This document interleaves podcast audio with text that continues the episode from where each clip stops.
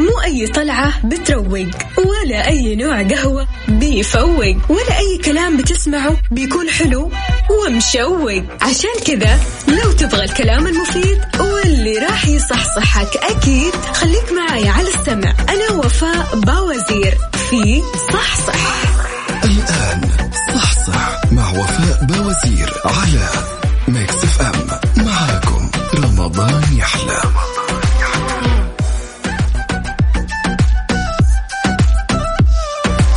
اليوم تسعة عشر رمضان، يا رب شفاءك لمن مسه الضر، ورحمتك لمن ضمه القبر، وفرجك لمن ضاق به الصدر، وجودك وكرمك لمن يطلب العتق والفوز بالجنان. اللهم إنك عفو تحب العفو فاعف عنا يا رب. صباح الخير والبركة والصحة، أعانكم الله على الصيام والقيام وتقبل منكم ومنا صالح الأعمال. أهلا وسهلا بجميع الأصدقاء في ساعة وحلقة جديدة من صح صح اللي فيها كل ما يخص عفوا المجتمع وجديد الصحة وأشهى الوصفات. دايما معاكم من الأحد للخميس على مكس اف ام راديو، أنا أختكم وفاء باوزير. صباح الرضا والجمال. استقبل مشاركاتكم على صفر خمسة أربعة ثمانية ثمانية واحد واحد سبعة صفر صفر. أين مشاويرك الآن؟ أنت طالع من بيتك رايح وين؟ رايح للدوام ولا عندك مشوار ضروري؟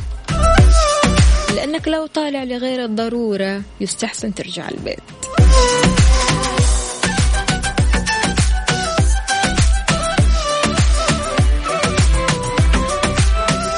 قد إيش هذا الشهر له قوة دينية جبارة، لكن بالإضافة للمعنى الديني لرمضان بتيجي الأهمية الاجتماعية له. خلال ثلاثين يوم لين عيد الفطر نجد في رمضان العديد من القيم والمظاهر الاجتماعية المختلفة. من هذه القيم جوع أقل. من أهم نتائج الصيام هو أننا ندرك معنى الجوع اللي بيتعرض له بعض الناس. بالطبع يتغير أداءنا، نهتم فيهم أكثر، ما في وقت في السنة يصير في الأشخاص أكثر كرما وإحسانا من رمضان. آلاف من شنط رمضان يتم تحضيرها، آلاف من موائد الرحمن تنتشر في الشوارع والأركان، لكن بحسب هذه الظروف الراهنة ما وجدنا هذا التجمعات بسبب وجوب التباعد الاجتماعي في الأماكن العامة، في الشوارع، في السوبر ماركتس، في الأسواق. فلذلك نجد برضو كمان حقائب التبرع بالملابس تذهب إلى الفقراء. أعمال كثيرة، أعمال خير جدا كثيرة، ازدهار أعمال الخير. بيميل الناس للاهتمام بأعمال الخير في رمضان. تجد الشباب يتطوعوا بالوقت والمجهود للمساعدة في رمضان كنوع من الاهتمام بالتطوير الديني لأنفسهم. أخلاقيات عظيمة في شهر الخير والكرم تأصلت فينا. هل نميت وطورت نفسك من الناحية الأخلاقية وكيف؟ شاركني على صفر خمسة أربعة ثمانية ثمانية واحد واحد سبعة صفر صفر، وأيضا على تويتر على آت ميكس اف ام راديو. صح صح مع وفاء باوزير على ميكس اف ام. معاكم رمضان يحلى.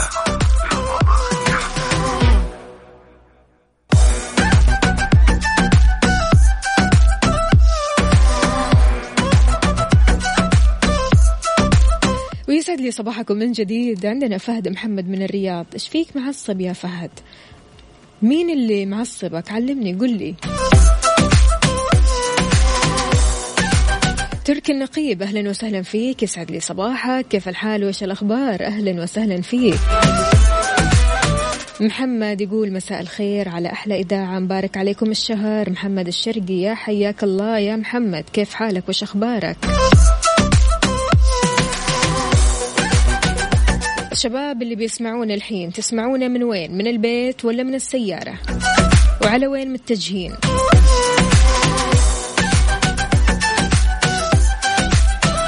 ركزوا معايا شوي. حساب مكس اف ام في تويتر على مكس اف ام راديو عمل مسابقة ثانية والجائزة برضو آيفون إحدى عشر. المسابقة بسيطة جدا جدا. في صورة بتغريدة المسابقة المثبتة بحسابنا بالتويتر فيها صور أربعة مذيعين من مذيعي مكس اف ام، صورهم مخفية، كل اللي عليك تعرف مين هم. ادخل على حساب مكس اف ام في تويتر على آت مكس اف ام راديو، شوف التغريدة المثبتة وجاوب على السؤال، وبعدها راح تدخل السحب مباشرة وفالك الفوز.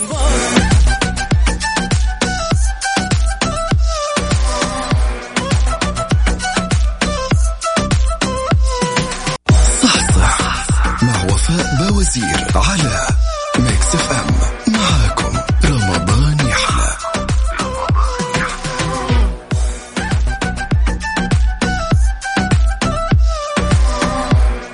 صباح الفل عليكم من جديد. حتى لو كنت ما تزور أصدقائك أو حتى أقاربك على الإفطار أو السحور هذه الفترة، مستحيل أي بيت فيه عائلة كذا ما يفطروا مع بعض، بيفطروا سوا، بحيث تجتمع العائلة على الإفطار كعادة يومية للإفطار والحوار. مين اللي طبخ هذه الطبخة الحلوة، مين الطباخة الذكية، الطباخة المبدعة اللي سوت الأكلة هذه، ويعني يجلسوا يمدحوا في بعض. وربما بعد كذا بيجلسوا يتابعوا مسلسلات التلفزيون في آخر المساء. رمضان هو أفضل وقت للمة العيلة. طبعا لمة العيلة بتكون صغيرة هذه الفترة، يعني الفترة اللي فاتت أو رمضان السنة اللي فاتت كانت لمات يعني كبيرة وجمعات كبيرة، أصدقاء وأصحاب وعائلة. وإن شاء الله يا رب يا كريم يرزقنا بهذه الأيام مستقبلا. كمان غير كذا كمان رمضان في تسامح أكثر وقبول أكثر. بتذوب الحدود الاجتماعية في رمضان، بيصبح الناس أكثر قبولا لبعضهم البعض. سبحان الله في رمضان تحس قلبك كذا يلين، قلبك بيغفر، قلبك بيسامح، فبالتالي سبحان الله في رمضان في تسامح أكثر وقبول أكثر. أخلاقيات عظيمة في شهر الخير والكرم اتأصلت فينا. هل نميت وطورت نفسك من هذه الناحية؟ كيف؟ قل لي. شاركني على صفر خمسة أربعة ثمانية ثمانية واحد واحد سبعة صفر صفر.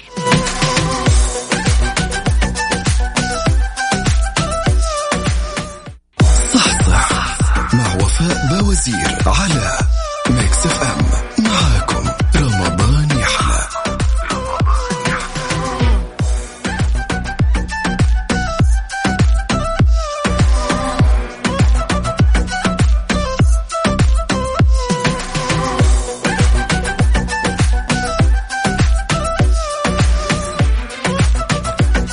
الإنسان اللي بيتحمل مرة كثير، بيصبر لمدة طويلة، لما يتغير ما بيرجع زي ما كان أبدا أبدا.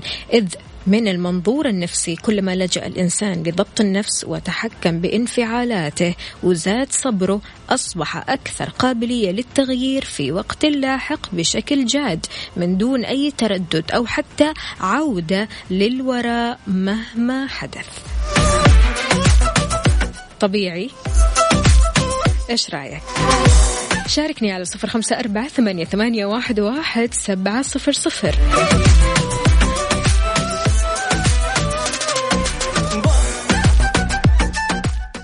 صح صح مع وفاء باوزير على مكس اف ام، معاكم رمضان يحلى. ويا صباح الصحة والصحصحة. أهلا وسهلا بدكتور محمد عبد العزيز، حياك الله، صباحك خير. يا سلام يا سلام، راسل لنا طبق كذا كبير في مكونات كثيرة، عناصر غذائية مفيدة جدا للإفطار أو حتى السحور. بيقول صباح الخير أو صباح الخيرات والمسرات.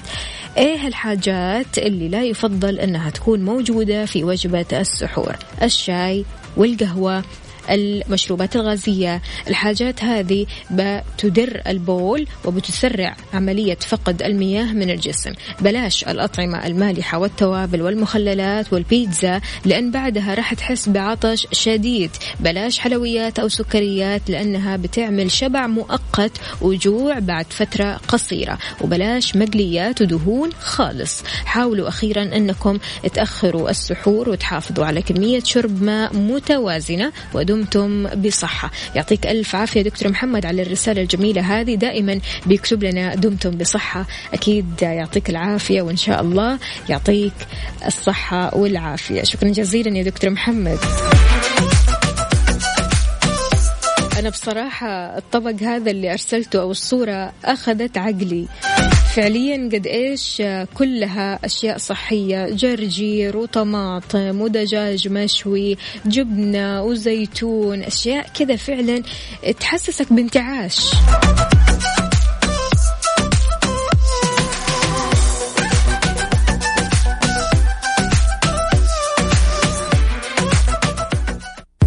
أي طلعة بتروق ولا أي نوع قهوة بيفوق ولا أي كلام بتسمعه بيكون حلو ومشوق. عشان كذا لو تبغى الكلام المفيد واللي راح يصحصحك أكيد خليك معايا على السمع. أنا وفاء باوزير في صحصح. الآن صحصح مع وفاء باوزير على مكس اف ام. معاكم رمضان يحلى.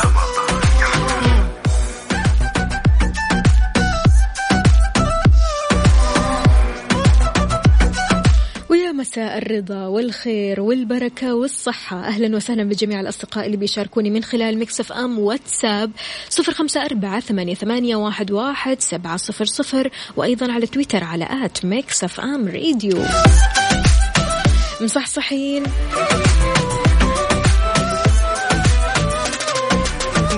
أبو إبراهيم، أهلا وسهلا فيك، يسعد لي مساك، كيف الحال وإيش الأخبار؟ طمنا عليك، كيف الصحة؟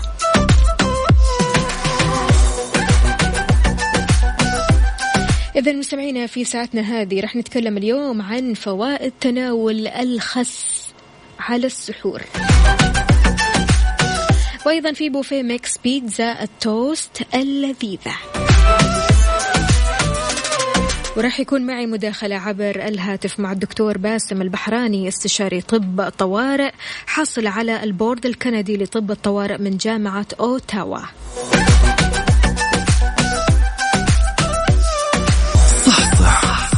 وفاء باوزير على مكس اف ام، معاكم رمضان يحلى. ريفريش صحتك مع وفاء باوزير على مكس اف ام. مكس اف ام معاكم رمضان يحلى.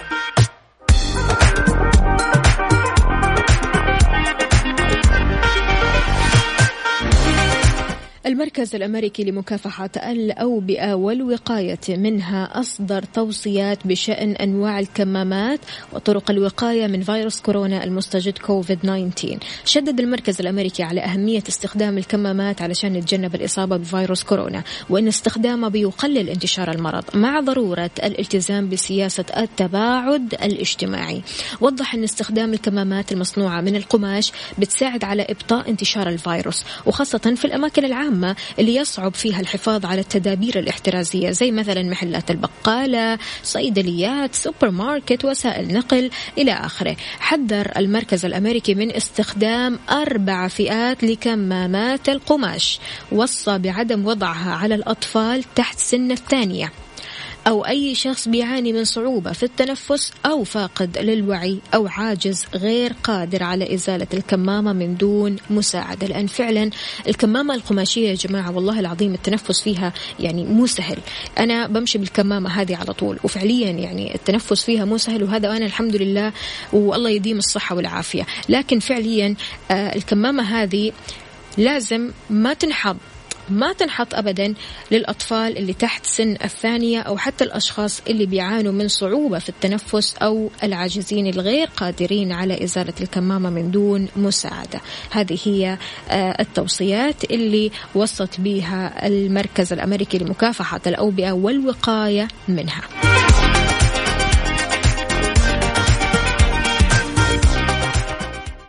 أنت تستمع أنت تستمع إلى ميكس اف ام. ميكس اف ام معاكم رمضان يحلى. رمضان يحلى. ريفريش صحتك مع وفاء باوزير على ميكس اف ام. ميكس اف ام معاكم رمضان يحلى.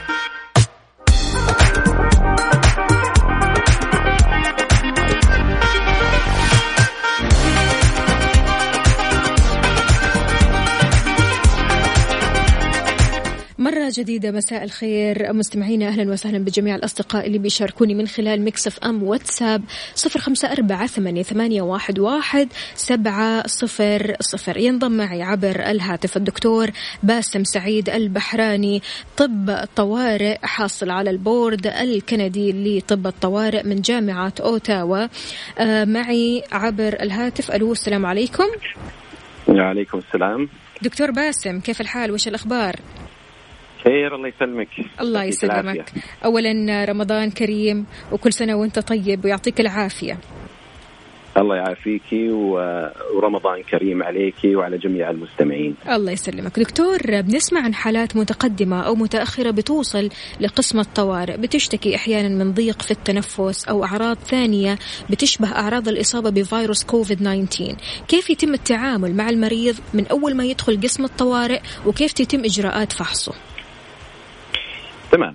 طبعا أول ما يوصل المريض إلى قسم الطوارئ، فورا بمجرد وصوله إلى باب الطوارئ في يكون يعني طاقم طبي يستقبله باللي نسميه الفرز البصري الأولي، يقيسوا الحرارة حق المريض، يتأكد أنه عنده حرارة ولا لا، يسألوا إذا عنده أعراض اللي هي اشتباه إلى كوفيد تسعة عشر، عنده سخونة، عنده كحة، عنده صعوبة في النفس، ثم يتم توجيه هذا المريض إلى منطقة معزولة عن باقي المرضى بحيث لا يتم الاختلاط مع باقي المرضى، فنقلل من احتمالية انتشار المرض م. إلى باقي المراجعين إلى قسم الطوارئ.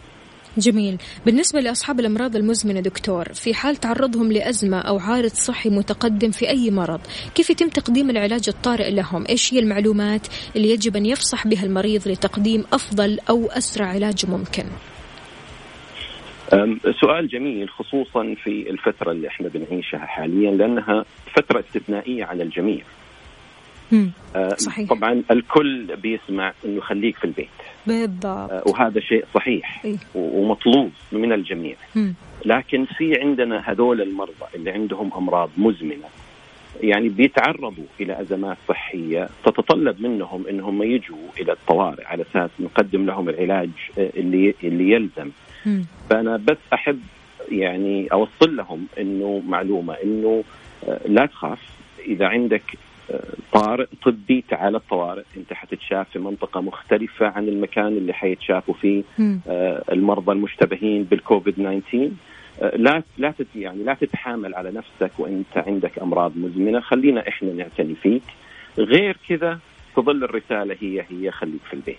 نعم دكتور، كما تفضلت قلت لا تخاف، بيجيهم الناس خوف، يعني أفكار مخيفة كذا فيما يخص الذهاب لأقسام الطوارئ، ويخافوا من عدوى فيروس كورونا أو كوفيد تسعة عشر. إيش هي الطريقة المتبعة حاليا في أقسام الطوارئ علشان تفرزوا المرضى، وإيش هي الآلية المعمول بها لضمان عدم نقل العدوى؟ تمام.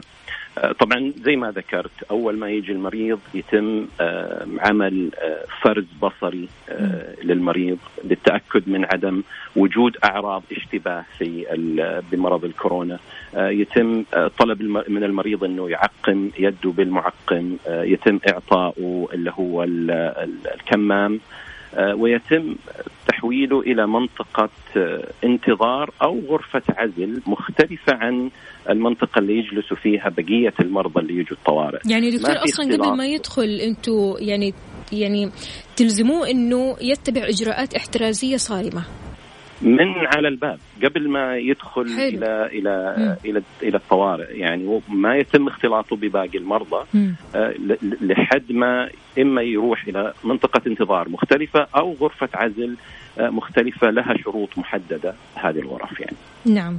أطباء الطوارئ دكتور باسم الله يعطيكم ألف عافية، عندهم القدرة على التعامل مع العديد من الأمراض، إنعاش المرضى، علاج الكسور، خياطة الجروح، جراحة العظام، أمراض القلب، علاجات الجلطات الدماغية، توليد المرأة الحامل. الله يعطيكم العافية. لكن خلينا نعرف أكثر عن تعاملكم مع أصحاب الأمراض المزمنة. مثلا مريض السكري في حال وصل الطوارئ بيعاني من جرح بسيط أو خطير، إيش الفرص لتقديم العلاج له؟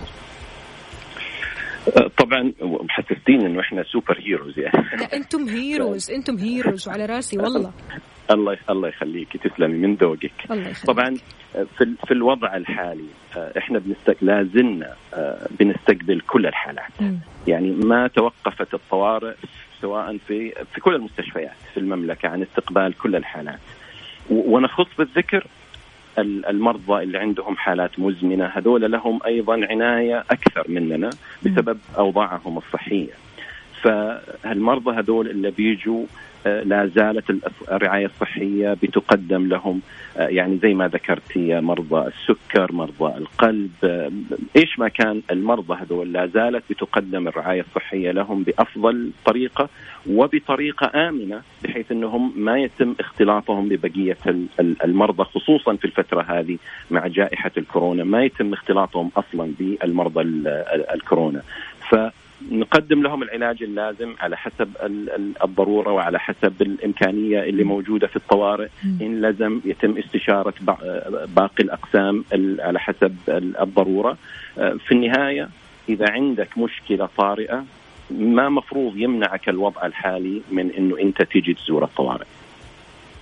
مية بالمية مية بالمية دكتور. دكتور بالنسبة لبعض الأشخاص تحديدا أصحاب الأمراض المزمنة زي ما تحدثنا وتكلمنا عنهم، هذه الفترة علشان يتجنبوا التعرض للخطر أو لتقليل الحاجة لزيارة أقسام الطوارئ، إيش هي النصائح اللي بتقدمها لهم؟ طبعا يعني هي نصائح سمعناها وتكررت، ولكن لابد من تكرارها لتأكيدها. يعني مسألة أنه خليك في البيت، يعني سمعناها من الكل، سمعناها منكم، يعطيكم العافية، الدكاترة تكلموا، وزارة الصحة تكلمت، الكل صار صار يعني شعار عالمي أنه خليك في البيت لمنع انتشار المرض. في النهاية أنت أنت خايف على الفئة الضعيفة اللي موجودة في المجتمع، مية بالمية. يعني كبار السن، مم. الناس اللي عندهم ضع... مناعة ضعيفة، مم. الأطفال الصغار، ال... المرأة الحامل، أنت خايف على الفئة الضعيفة هذه اللي يوصلها المرض. الحمد مية بالمية. لله مم. المرض بشكل عام ما يخوف، مم. لكن إحنا نبغى نحمي هذه الفئة الضعيفة اللي يوصل لها المرض. نعم نعم، يعطيك ألف عافية دكتور باسم، شكرا جزيلا، شكرا على هذه المعلومات. فعلا أنت طمنتنا يعني من موضوع الطوارئ، كثير من الناس فعلا عندهم أفكار مخيفة، آه ويعني بيجوا على أنفسهم، بيعانوا من أمراض، بيعانوا من نوبات، لكن ما بيروحوا للطوارئ خوفا من نقل العدوى، والآن تغيرت الفكرة. يعطيك ألف عافية، شكرا جزيلا. الله يعافيك ويعطيكم ألف عافية. صوبا مقبولا وإفطارا شهيا يا دكتور. الله يسلمك لنا ولكم يا رب. حياك الله. ل... يا هلا وسهلا. إذن مستمعينا كان معي الدكتور باسم سعيد البحراني، استشاري طب طوارئ، حاصل على البورد الكندي لطب الطوارئ من جامعة أوتاوا.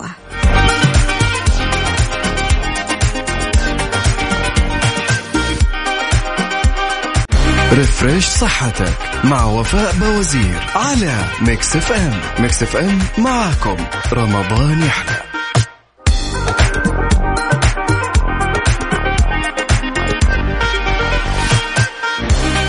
غالبا ما نستغنى عن الخس وقت ما ناكل السلطات.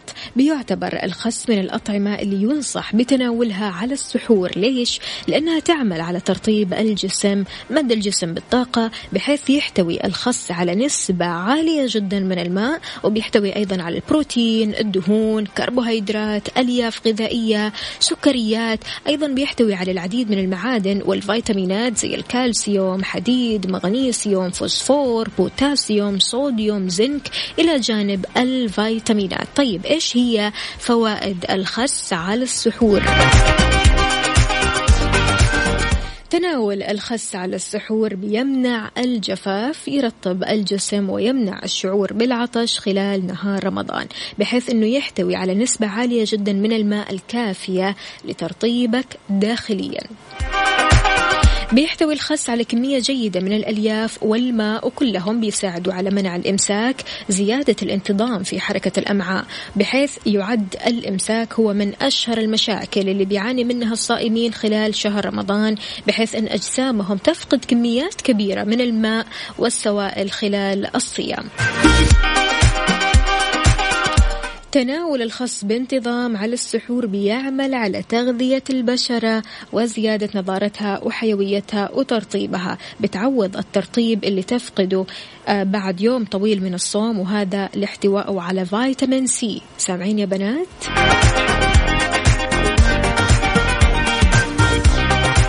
صح صح مع وفاء باوزير على مكس اف ام. معاكم رمضان يحلى بوفيه مكس مع وفاء باوزير على مكس اف ام. مكس اف ام معاكم رمضان يحلى.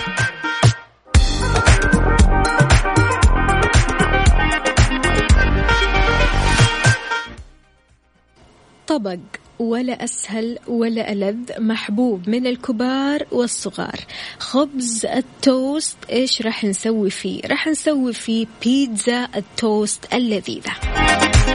نحتاج لعشرة قطع خبز توست، رشة زبدة يعني المذابة هذه اللي تترش على صينية الفرن، كاتشب نص كوب، نص كوب فطر مقطع أو مشروم، نص كوب فلفل ملون مقطع، نص كوب نقانق، وربع كوب زيتون أسود، وآخر شيء جبنة موزاريلا. في أسهل من كذا؟ المكونات أعتقد أنه موجودة عند الكل. بالنسبة لطريقة التحضير، تقطعي أطراف خبز التوست وتشكلي منه سواء دائرة، قلب، مثلث، مربع، اللي أنت تحبيه. ادهني صينية الفرن برذاذ الزبدة، ضعي دوائر خبز التوست، ادهني دوائر خبز التوست بالكاتشب، وضيفي الفطر أو المشروم، الفلفل الحلو الملون، الهوت دوغ أو النقانق، الزيتون الأسود، وجبنة الموزاريلا كده على الوجه. تدخل الصينية للفرن مدة عشر دقائق من فوق على درجة حرارة مية وثمانين، وتقدميها ساخنة. حلو آه هذا الطبق قبل الفطور بكم دقائق كذا، عارفين اللي بسرعة بسرعة، بالذات الناس اللي تبغى تخفف شوية من الأكل، تبغى تركز على الأكلات السهلة والسريعة. خبز التوست تعمل منه بيتزا توست لذيذة ولا أروع.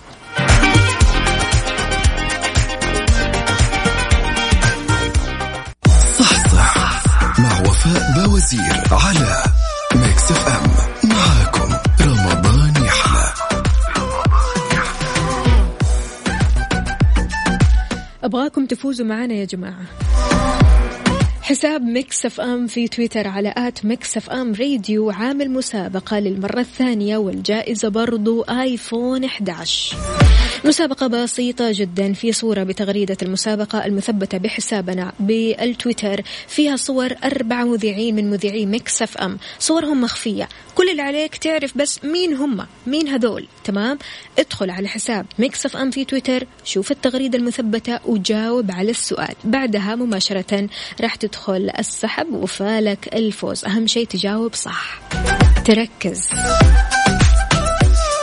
إذن المستمعين، احنا بكذا وصلنا لنهاية ساعتنا وحلقتنا من صح صح، وإن شاء الله تكونوا صح صحتوا معانا. وغدا لقاءنا راح يتجدد بإذن الله تعالى من إحدى عشر لوحدة الظهر. كنت أنا معكم أختكم وفاء باوزير. صوما مقبولا وإفطارا شهيا، لا تنسوني من الدعاء. في أمان الله.